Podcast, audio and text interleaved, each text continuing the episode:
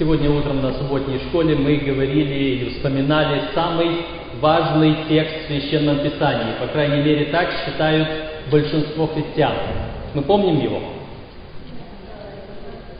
Ибо так возлюбил Бог мир, что отдал Сына Своего Единородного, дабы всякий верующий в Него не погиб, но имел жизнь вечную.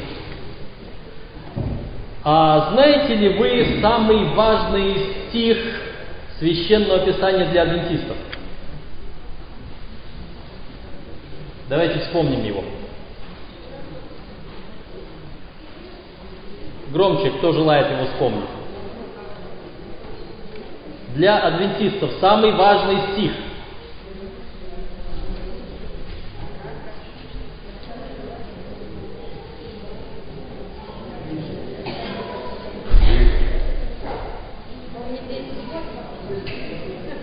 О субботе вспомнили, о Святом Духе вспомнили, о пришествии Христа вспомнили. Иного ангела. Трехангельская весть, это уже ближе. Это уже ближе. Но трехангельская весть это был стих после самого главного стиха, который породил адвентистскую церковь. Я уже немножко подсказал вам. Какой стих стоял в основе того, что мы с вами здесь находимся? М? Оправдание веры это было уже спустя годы после того, как адвентистская церковь образовалась. Так, и что это за стих о небесном святилище?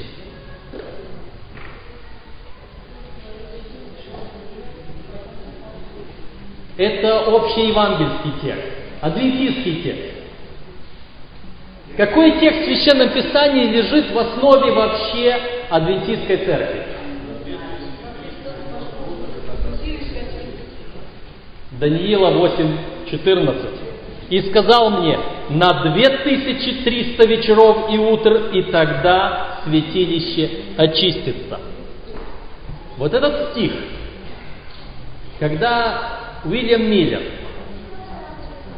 тогда, когда еще не было адвентистов, Вильям Миллер был первым, кого стали называть адвентистом. Хотя его учение и наше современное учение – это все-таки очень разные учения. Но тем не менее вот этот текст лежал в основе того, что Уильям Миллер немногим более чем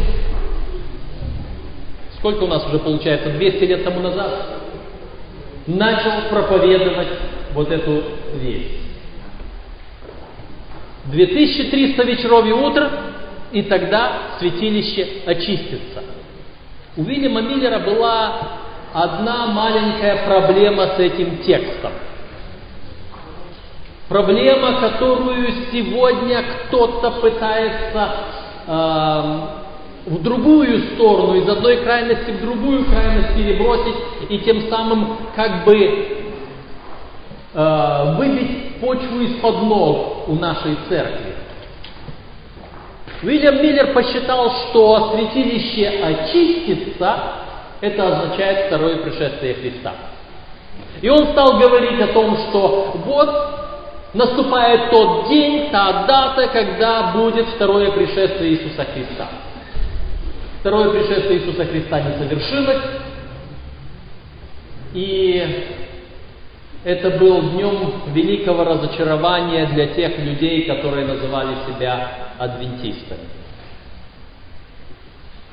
Но небольшая группа людей обратили внимание на слово «святилище очистится».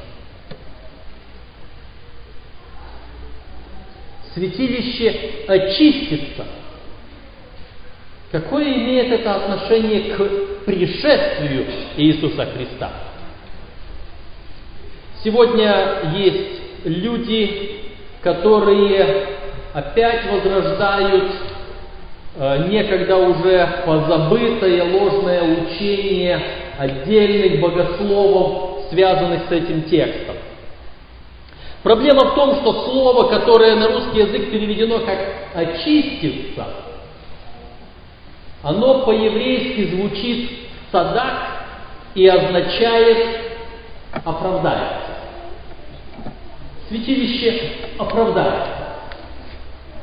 И э, что делать с этим оправданием святилища? Люди задают этот вопрос и говорят, вы знаете, адвентисты, вы что-то не то поняли из этого текста. И взирая на только лишь одно слово «очистится», а по-еврейски «оправдается», некоторые люди говорят, то, что написано в Даниила 8.14, и то, что мы подразумеваем под служением очищения святилища, которое происходило в Ветхом Завете один раз в год, это разные вещи. Потому что там святилище оправдается, а там, а там что происходит со святилищем? Вы знаете, там даже не очень то об очищении сказано, там больше говорится о судном дне. Там оправдание, а там судный день. И где же очищение? Для тех людей, которые очень пытаются всматриваться в отдельные слова, хотят вырвать одно слово из священного писания и на этом отдельно вырванном слове из священного писания построить какую-то доктрину. Я в начале в своем вступлении таком хочу привести набор текстов, которые подтверждают, что этот текст является именно тем текстом или говорит именно о том, что сегодня церковь адвентистов седьмого дня продолжает утверждать, что тот судный день, который в Израиле совершался один раз в год, при котором совершалось определенное служение очищения святилища, и тот текст, который в Даниила говорит о том, что святилище будет очищено или оправдано, это одно и то же. Почему? У меня есть два варианта для того, чтобы сказать, что это одно и то же. Первый вариант связан с переводом Библии на греческий язык, который э, был сделан еще в Ветхом Завете, во времена Ветхого Завета, которым пользовались ученики Иисуса Христа, которые писали Новый Завет. И мы можем сказать, что в то время, когда тот древнееврейский язык еще не был забыт, уже евреи, переводившие на греческий, они понимали, что они делают. И таким образом, если мы посмотрим на греческий текст книги Даниила в Септуагинте, в этом первом переводе, который был сделан всего-навсего через какие-то 100-200 лет после того, как был написан текст Даниила на еврейском, в греческом тексте, в этом месте, где святилище очистится, стоит греческое слово катаризо, которое имеет значение очищать. То, что в русской Библии написано «святилище очистится», а не «святилище оправдается», оно только показывает, что русский перевод был сделан с греческого, а не с еврейского. Но что интересно, вот это слово «катаризо», которое стоит, которое было употреблено в переводе на греческий текст еврейского, оно же стоит еще в целом ряде текстов. Во-первых, в исход 30 главе 10 стихе, где сказано, что Арон один раз в году будет очищать святилище и жертвенник, тот, который находится в первом отделении святых. Там стоит слово катаризм. То же самое, что стоит у Даниила святилище очистится. Это же самое слово «катаризо» стоит в Левит 16 главе 19 стихе, где тоже говорится именно об праздновании, о служении э, очищения святилища в конце года, и там, где описывается очищение, стоит слово катаризу. И есть еще один текст, где потом апостолы, использовавшие греческий язык для написания Нового Завета, использовали это слово катаризо в таком тексте, как Евреям 9 глава и стих 23. И я хочу его прочитать, этот текст, потому что он важен, он является также одним из основных текстов, которые мы в нашей церкви используем для обоснования учения об очищении святилища. Евреям 9 глава и стих 23. «Да и все почти по закону очищается э, кровью, и без пролития крови не бывает прощения, и так образы небесного должны были очищаться сими, самое же небесное лучшими сих жертвами. И вот здесь очищаться стоит то же самое слово катариза. И говоря об образах небесных и о самом небесном, здесь речь идет о святилище.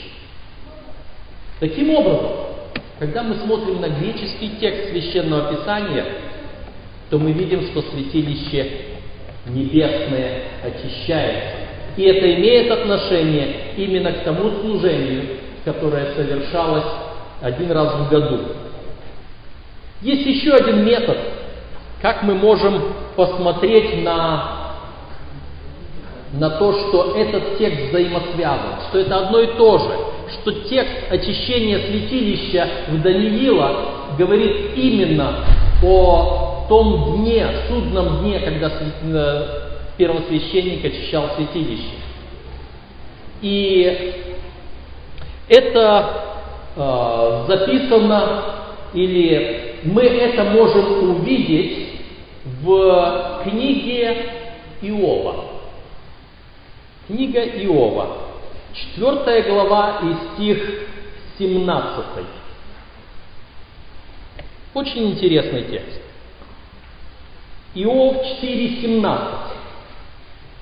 Человек праведнее ли Бога, и муж чище ли Творца своего? Вы можете спросить, а какое отношение имеет этот текст к тому, что мы говорим об очищении святилища? Книга Иова – это одна из наиболее поэтических книг Библии.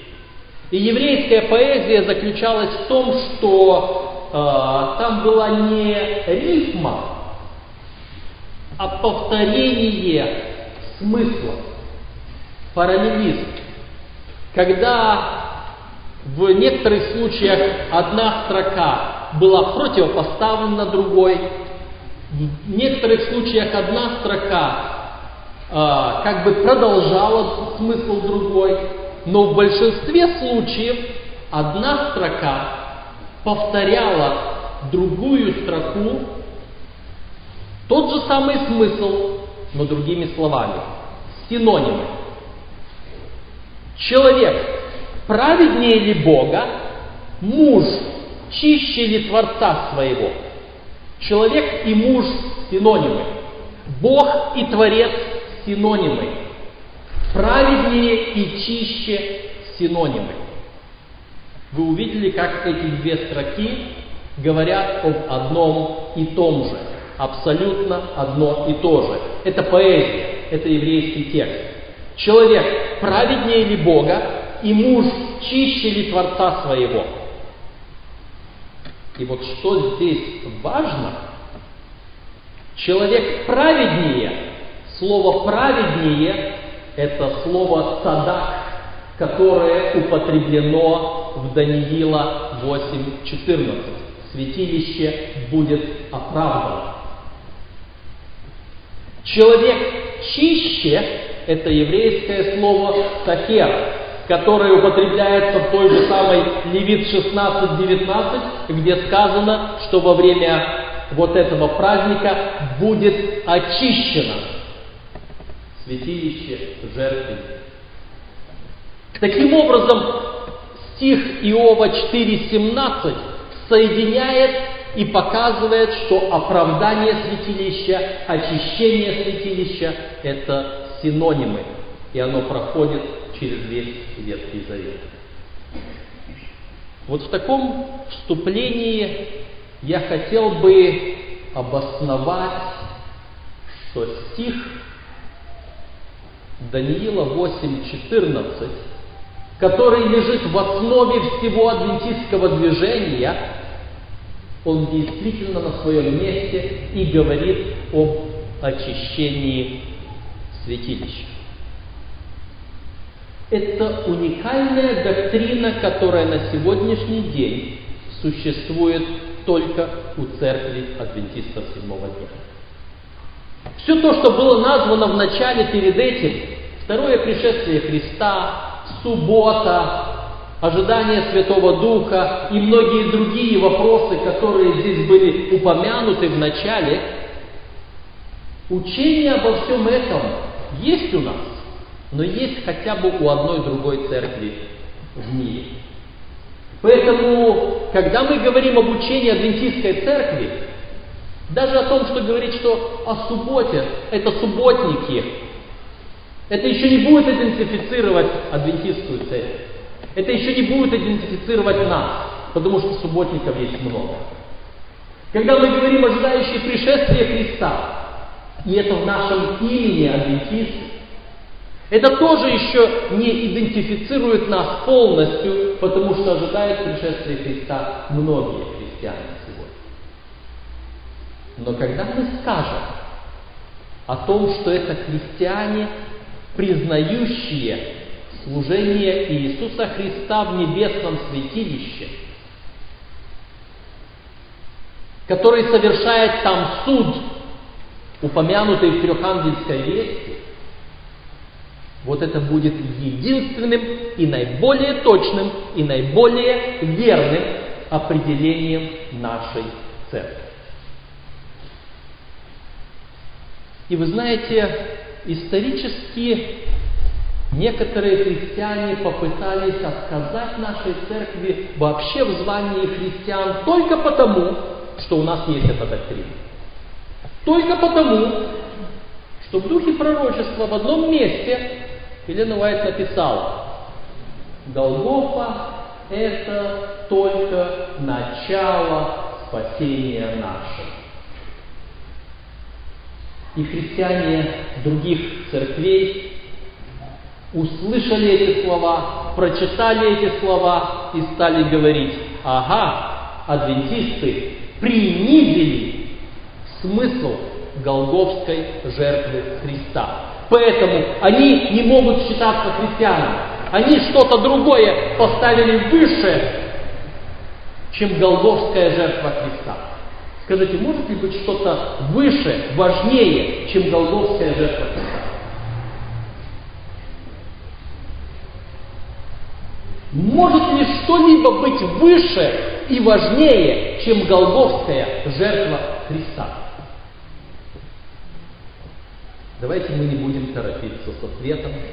Давайте мы откроем священное писание и прочитаем и подумаем о том, чему на самом деле учат адвентисты и что на самом деле отвергают другие христиане, отвергающие вот эту основополагающую для адвентистской церкви доктрину.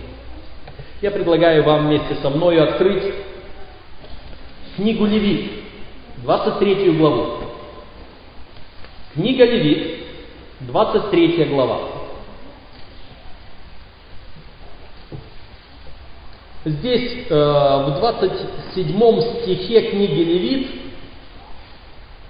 в 23 главы книги Левит, мы читаем.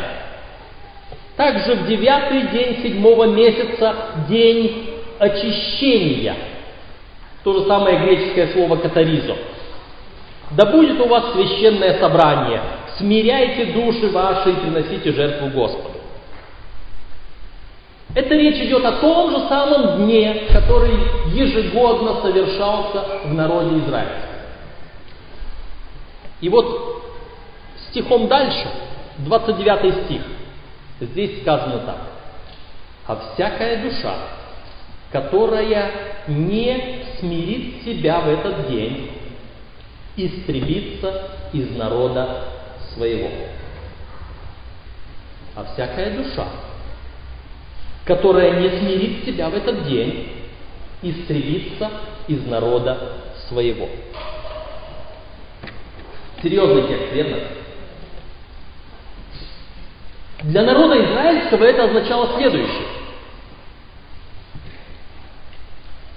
Благочестивый еврей, который беспокоился о своих отношениях с Богом, который беспокоился о своем спасении, о своей вечной участи, когда он вдруг осознавал, что он согрешил, что ему надлежало делать?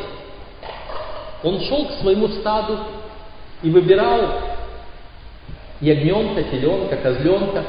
Если он был беден, он брал двух голубей. И он с этим животным шел к святилищу. И он верил, что вот это животное символизирует Мессию, агнца закланного за его грехи. Он шел, и там в воротах Скинии его встречал священник. Он исповедовал свои грехи на голову этого животного. Он заколал это животное. Священник брал кровь этого животного и дальше совершал очищение греха этого еврея. После того, как это совершалось, этот еврей возвращался обратно в свой дом, будучи уверенным, что он примирен с Богом. Все, грех с него снят, он назад вернулся в добрые отношения с Богом, он может жить спокойно. И так всякий раз. Как только он чувствовал свой грех, как только он осознавал свой грех, он совершал вот эту процедуру, которая символизировала смерть Иисуса Христа на Голгофе. Это очень важная процедура. Потому что если кто таким образом не исповедовал свой грех, не очищал свой грех, мы прочитали в послании евреям, да и все почти очищалось кровью и без пролития крови не было прощения. Вот нужно было пролить кровь этой жертвы, которая указывала, что на Голгофе прольется кровь Иисуса Христа, и это давало прощение. И вот теперь вот этот благочестивый еврей подходит к концу года и может, оглядываясь на свою жизнь, сказать, а теперь я в чистых отношениях с Богом. А теперь я в праведных отношениях с Богом. А теперь я могу встретить моего Бога и получить от Него спасение. И когда он так размышлял, он вдруг слышит эти слова. А всякая душа, которая не смирит себя в этот день, истребиться из народа своего.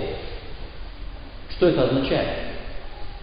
А это означает, что все вот эти жертвы, которые он проводил, совершал на протяжении года, без вот этого дня, без смирения в этот день, не способны сохранить его в числе народа Божьего.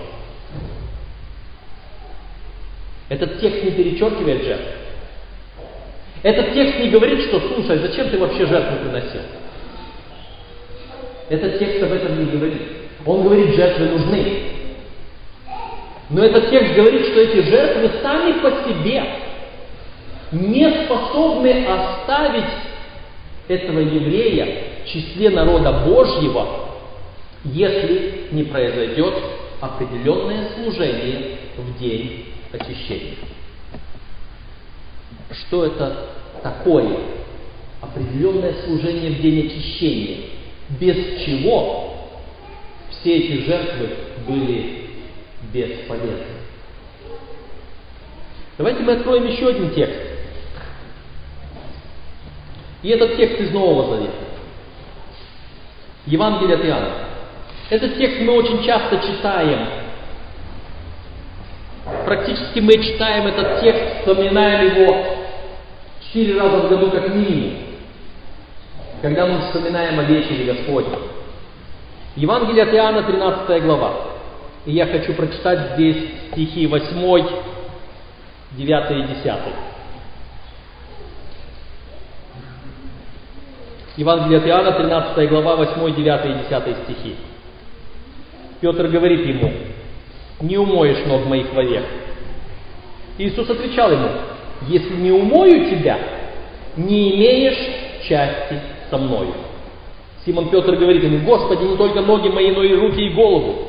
Иисус говорит ему, а мы тому нужно только ноги умыть, потому что чист весь, и вы чисты, но не все. Вспоминаем этот диалог, да? Он происходит во время последней вечери, когда Иисус Христос устанавливает служение вечери, указывающее на Его голговские страдания, и в то же самое время устанавливает обряд, который мы сегодня в нашей церкви называем обрядом как? Каким обрядом? Обрядом смирения. Уже вспоминаем, что в Левит сказано, если кто не смирит себя в этот день. Уже есть определенная параллель между обрядом смирения и тем смирением в день очищения. Но здесь еще кое-что. Омовение ног и очищение – это тоже одно и другое. Омовением мы очищаем, там очищение. То есть есть много параллелей между тем, что здесь происходит. Но самая важная параллель. Что Иисус Христос сказал Петру? Если не умою ног твоих, то не имеешь части со мною. Что это означает? Ты не будешь со мною вечность. Это означает, что несмотря на то, что ты мой ученик, несмотря на то, что ты крещен, 10 стих говорит, а мы тому нужно только ноги омыть. А мы-то, Петр потом вспоминал об этом и говорит, крещение есть не плотской нечистоты, а мытие, но обещание Богу доброй совести. Несмотря на то, что ты крещен, несмотря на то, что ты мой ученик, несмотря на то, что ты три года со мной ходил, учился от меня, если я не омою твоих ног, то все это нужное и важное напрасно. Со всем этим, с крещением, со следованием Господу, ты не наследуешь часть со мною, если еще не выполнишь вот этого дополнительного. Что это такое? На что указывает этот обряд? Что еще необходимо ученику Иисуса Христа, чтобы получить спасение помимо крещения. А что такое крещение, мы помним, да? Апостол Павел говорит в 6 главе Римлянам, мы вместе с крещением, мы вместе с ним умираем, чтобы потом вместе с ним воскреснуть для новой жизни. Крещение – это обряд, указывающий на то, что мы принимаем смерть Христа за нас. Крещение – это обряд, который указывает на голговскую жертву Иисуса Христа. И Христос говорит во время последней вечери Петру, то, что ты омыт, этого недостаточно. То, что ты крещен, этого недостаточно. То, что ты носишь на себе символ смерти Христа на Голгофе, этого недостаточно. Для того, чтобы ты имел со мною часть всю вечность, нужно еще ноги омыть. Нужно еще кое-что очистить. Нужно еще смириться. Что это такое, чего недостает Голговской жертве Христа? для того, чтобы я и ты могли быть спасенными, могли остаться в числе народа Божьего, могли иметь часть с Иисусом Христом во веки. Откроем еще один текст. И на этот раз мы посмотрим, что говорит апостол Павел. И мы откроем текст из первого послания к Коринфянам 15 главы. Первое послание к Коринфянам, глава 15, это все Евангелие, которое начинается от Христа, пришедшего первый раз, до Христа, пришедшего во второй раз. Это очень длинная глава. Она заканчивается словами «Смерть, где твое жало, ад, где твоя победа», а начинается со слов «Напоминаю вам, братья, Евангелие, которое я благовествовал вам, которое вы и приняли, в котором утвердились, которым и спасаетесь, если преподанное удерживаете так, как я благовествовал вам, если только не тщетно уверовали». Вот в этой главе апостол Павел напомнил нам все Евангелие о спасении. И начинает он это Евангелие, если вы дальше э, прочитаете, э, он начинает с того, что говорит, что Христос Иисус умер за нас по Писанию и обосновывает смерть Иисуса Христа. Но смотрим дальше на некоторые стихи. Я читаю стих 14. А если Христос не воскрес, то и проповедь наша тщетна, тщетна и вера ваша. Вы знаете, а, в духе пророчества сказано о том, что Христос рисковал, идя на Голгофу. Что Христос был не уверен в своем воскресении. Вы читали об этом? И мы сегодня, когда говорим о важности служения Христа, мы говорим о том, что смерть Христа является важным для нашего спасения, верно? И вот если бы здесь было написано, а если бы Христос не умер, то проповедь наша тщетна, тщетна и вера ваша. Вы бы восприняли этот текст лучше, не, не так ли? Если бы было сказано, вот если бы Христос не умер, то все остальное напрасно. Но здесь сказано, а если бы Христос не воскрес, то наша проповедь напрасна. А если бы Христос не воскрес, ваша вера в Иисуса Христа, в Его смерть, напрасна. Здесь есть еще кое-что более странное. 17 стих. А если Христос не воскрес, то вера ваша тщетна, вы еще во грехах ваших. 18 стих. Поэтому и умершие во Христе погибли. Если бы Христос только умер за наши грехи, но не воскрес, то что было бы? То мы оставались бы в наших грехах. Что очищает нас от наших грехов? Смерть Христа или воскресение? Что очищает нас от наших грехов? Смерть Христа или воскресение? И смерть и воскресение. Я знаю, что вы так отвечаете точно так же, как тот маленький ребенок, которому пастор на субботней школе задает вопрос. Маленькое медленно ползет, домик на себе несет. Что это такое? А мальчик слушает и говорит, я знаю, что правильный ответ Иисус, но так похоже на улитку. Мы привыкли знать правильный ответ. И мы иногда этот правильный ответ употребляем. Но задумайтесь еще раз. Что спасает нас от греха. Смерть Христа или воскресение Христа. Вы сейчас уже слушаете этот текст, который апостол Павел говорит. А если Христос не воскрес, то вера ваша тщетна, вы еще во грехах ваших, поэтому и умершие во Христе погибли. Почему так? Где мы что-то просмотрели? Где мы что-то не заметили?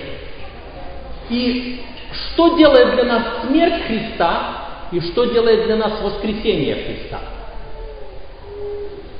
Почему вот этот еврей, который, исповедуя смерть Христа, приносил жертвы целый год, и, кажется, возвращался уже с прощенными своими грехами, в конце года оказывался, если только он не сделает еще что-то, оказывался все равно во грехах своих.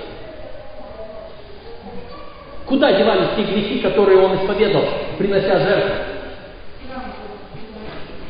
Почему апостол Петр, будучи крещенным, верую принявшим смерть Иисуса Христа на Голгофе, если бы он не сделал еще что-то, он потерял бы возможность иметь часть с Иисусом Христом.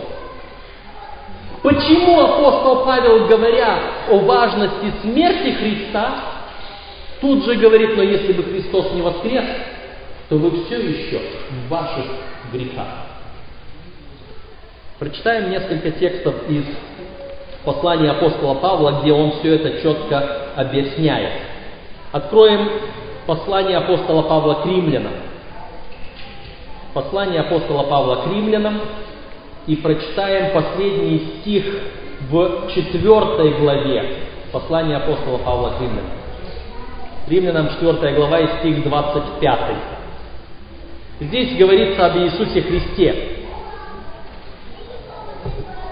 И 25 стих звучит так. Который предан за грехи наши и воскрес для оправдания нашего. Вы увидели смысл этого текста? Иисус Христос был предан за грехи наши и воскрес для оправдания нашего. Почему только одной смерти недостаточно? Потому что оправдание наше еще не совершилось. А это оправдание, это как раз Даниила 4, э, Даниила 8.14 в оригинале. И тогда святилище будет оправдано. По-гречески будет очищено, по-русски будет очищено, а по-еврейски будет оправдано. Христос воскрес для того, чтобы оправдание еще совершить. Смотрите, следующая глава, пятая глава апостола Павла э, к римлянам. И здесь читаем стихи 9 и 10. Римлянам 5 глава 9 и 10 стихи. Посему, тем более ныне, будучи оправданы кровью Его, спасемся им от гнева.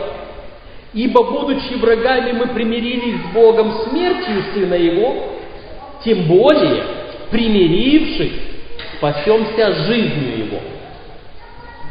Вы видите, как апостол Павел разделяет спасение от примирения.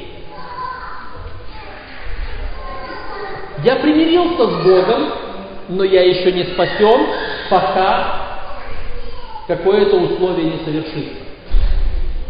Вот тот благочестивый еврей, который принес жертву, приносил жертвы за все свои грехи, он каждый раз примирялся с Богом, потому что грех его разделяет с Богом, грех ссорит его с Богом. И вот нужно принять, совершить вот эту жертву, принять жертву Христа на Голгофе, чтобы примириться с Богом. Но вот окончательное спасение зависело от того, что этот человек сделает в конце года – во время дня очищения, во время дня искупления, во время дня судного. Этот день имел много разных названий. Итак, мы смертью только примирились с Богом, а спасемся жизнью Иисуса Христа. Жизнью какой? Которая была до Голгофа или после? До Голгофа он жил три с половиной года, и я не знаю, что он сделал помимо того, что показал нам пример. А вот после, давайте посмотрим, что апостол Павел говорит. Перелистнем один лист, послание к римлянам, восьмую главу прочитаем. И в восьмой главе прочитаем со стиха 32 по 34. Мы могли бы читать очень много из послания к римлянам, вообще из послания апостола Павла, из Священного Писания, но мы выхватываем вот те тексты, которые четко говорят нам самую суть, о чем мы говорим здесь. Итак, тот, который сына своего не пощадил, но предал его за всех нас, как с ним, не дарует нам и всего. Окажется, а что еще можно дать после того, как сына своего отдал? Неужели есть что-то большее, чем смерть Иисуса Христа? Это тот самый вопрос, который мы задавали в начале. Неужели есть еще что-то большее, чем Бог уже дал для нас? Тот, который Сына Своего не пощадил, но предал Его за всех нас, как вместе с этим не дарует нам еще и большего, еще и всего. И что это все? А смотрите, дальше написано. Кто будет обвинять избранных Божьих? Бог оправдывает их. Опять-таки оправдание, мы вспоминаем этот же самый текст. Бог оправдывает их. Кто осуждает? Христос Иисус умер, но и воскрес. Он и одесную Бога, Он и ходатайствует за нас. И вот мы подошли к этому тексту, который четко показывает, какова жизнь или в чем заключается жизнь Иисуса Христа, которую Он нас спасает сегодня. Он находится там, одесную Бога. Он ходатайствует за нас. О ходатайственном служении Христа, противовес Его жертвенной, э, жертвенному служению, мы можем найти во многих местах Священного Писания. Например, мое, моя любимая книга Библии, первое послание Иоанна. Первое послание Иоанна, первая глава говорит о том, что случается, когда мы приходим к Иисусу Христу. Тогда кровь Его очищает нас от всякого греха. Помните, да? Когда мы приходим к Иисусу Христу первый раз, кровь Его очищает нас от всякого греха. Это первая глава первого послания Иоанна. А вторая глава первого послания Иоанна начинается со слов. «Сие пишу вам, чтобы вы не согрешали.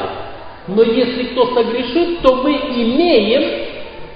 Иоанн мог бы сказать, мы имеем голговскую жертву. Но он этого не говорит.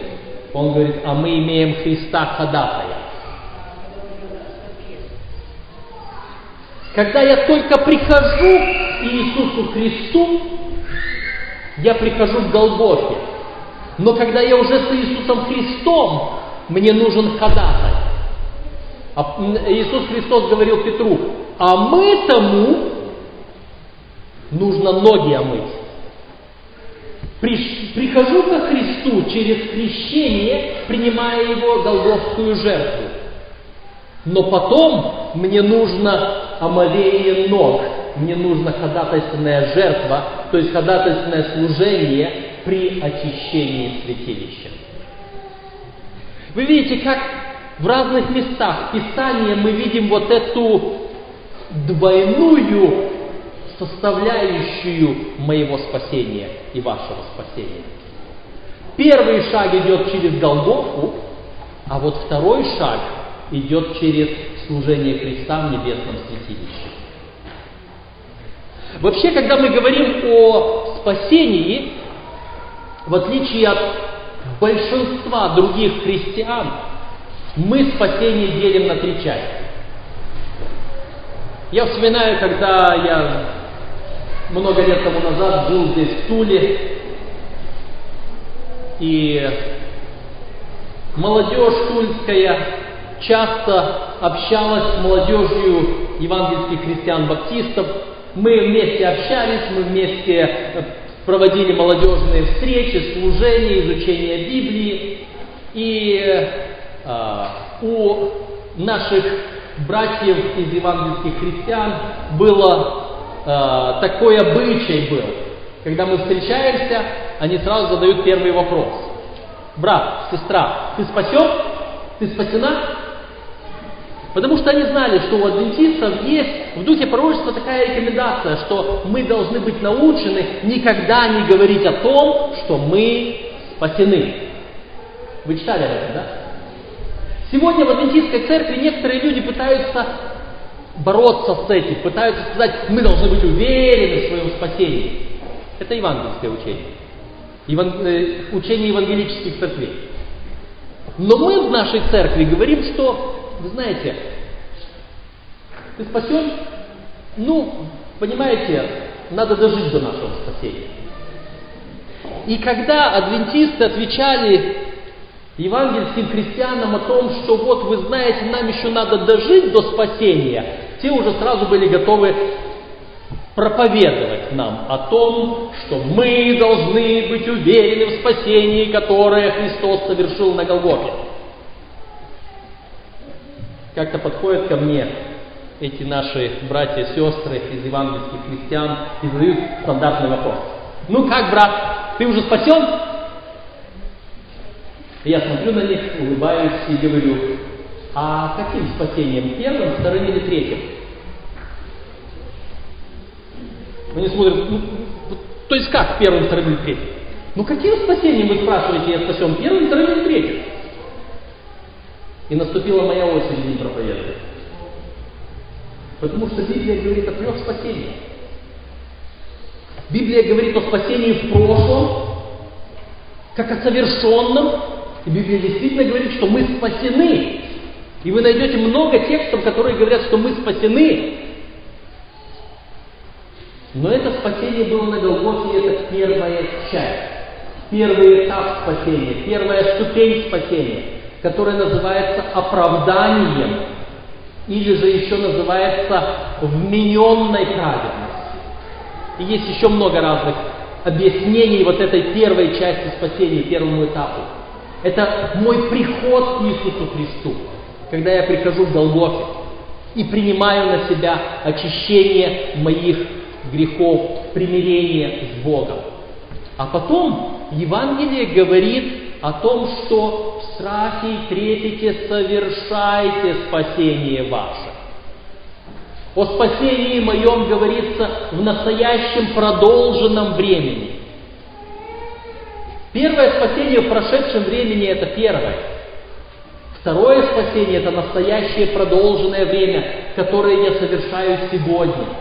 И еще оно в Писании названо освящением, или мы его еще называем наделяемой праведностью.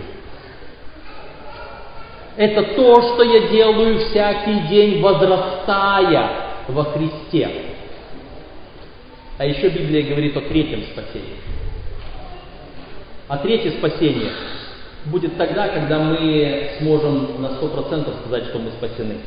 Когда Господь возьмет меня из этого греховного мира и поместит в тот мир безгрешный. Вот тогда я уже точно буду спасен. Потому что сегодня я еще не спасен. Потому что сегодня я еще в этом мире, и я еще борюсь. И по крайней мере, даже если я считаю, что э, жизнь Иисуса Христа, это вечная жизнь уже есть во мне, как написано в Писании, то она сегодня есть, а завтра может не быть, потому что я завтра могу согрешить, а о согрешившем апостол Иоанн говорит в первом послании, в третьей главе, в шестом стихе, а согрешающий не видел Христа и не познал его. То есть я могу упустить его из вида. Вот то третье спасение будет потом. А сегодня мы говорим о втором. И это второе спасение, без которого первое спасение это еще не завершенный этап. Это служение Христа в небесном святилище, когда Он ходатайствует за нас. Это важное учение, на котором основывается церковь адвентистов седьмого дня. Если вы забудете все остальные доктрины церкви адвентистов седьмого дня, но будете знать только эту, вы можете быть уверены, что вы адвентисты. Если вы будете знать и исполнять все остальные доктрины адвентистов седьмого дня, кроме этой, вы не можете называться адвентистом седьмого дня. Потому что без этой доктрины вы можете быть кем угодно, но только не адвентистом. Это ключевая доктрина самая важная доктрина церкви адвентистов седьмого дня. Как-то я имел общение с ныне уже опальным миссионером православной церкви, диаконом Кураевым, Андреем Кураевым, вы знаете. Это интересный человек, который внимательно изучает Священное Писание. Но он в своем обращении к адвентистам, которое он опубликовал в своей книге «Обращение к протестантам» или «Протестантам о православии», он в своем обращении к адвентистам в этой главе большую часть посвятил тому, чтобы попытаться адвентистам объяснить, что в православии тоже есть суббота.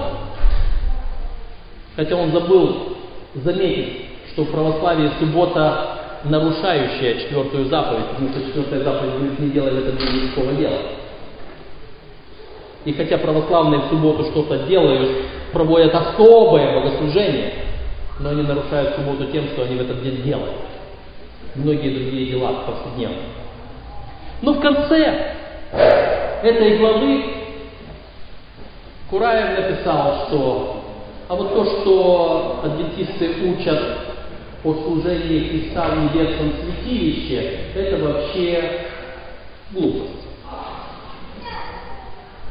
Отвечая ему, я о субботе сказал кратко, но вы заповедь-то нарушаете. А вот в отношении этой маленькой, что он решил быстренько так проскочить, пробежать, то, что он назвал глупостью, я открываю текст апостола Павла в послании к евреям, в 8 главе, и читаю слова, 8 глава, 1 и 2 стихи. И я думаю, что это будет тем, что поставит точку в нашем рассуждении. И здесь написано, главное же в том, о чем говорим, есть то, мы имеем такого первосвященника, который воссел одесную престола величия на небесах, и есть священнодействователь святилища и скинии истинной, которую воздвиг Господь, а не человек. Вы увидели, как апостол Павел позицирует учение адвентистов седьмого дня о служении Христа в небесном святилище. Он говорит, что это главное в том, что мы говорим. Апостол Павел поставил на первое место доктрину о служении Христа в небесном святилище. Сегодня я обращаюсь к вам, адвентистам седьмого дня. И я хочу еще раз акцентировать внимание на главном, на самой важной, на центральной и на уникальной доктрине, которой нет ни у одной другой церкви. И поэтому ни одна другая церковь не может говорить о своей истинности, потому что у них нет этого главного. И потому что они остановились там, на смерти Христа, и не подошли к воскресению Иисуса Христа, без которого проповедь тщетна, вера тщетна, мы еще во грехах, и даже умершие во Христе погибли. Если вы не хотите быть погибшими, если вы не хотите оставаться во грехах, если вы не хотите, чтобы ваша вера была тщетной, если вы не хотите, чтобы эта проповедь была тщетной, обратите серьезное внимание на служение Христа в небесном святилище. Поблагодарим за это Господа.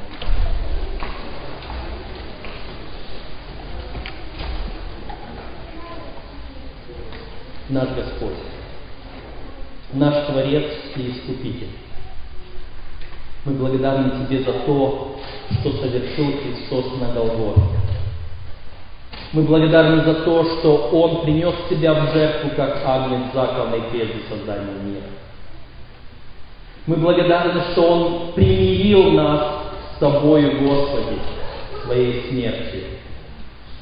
Но теперь мы более благодарны, что Он не завершил свое служение только лишь смертью, но Он воскрес и ныне живет, чтобы спасать нас сегодня, очищая нас, оправдывая нас, даруя нам подлинное спасение сегодня, находясь там, во втором отделении святого святых на небе, одесную престола. И мы сейчас можем обращаться к Нему за спасением. Благодарны Тебе, Господи, за этот план искупления совершенный, и за истину, открытую нам в Священном Писании, и за церковь нашу, которую Ты воздвиг в последнее время, как церковь остатка, которой мы можем обрести полноту спасения. Благодарны Тебе, Господи. Аминь.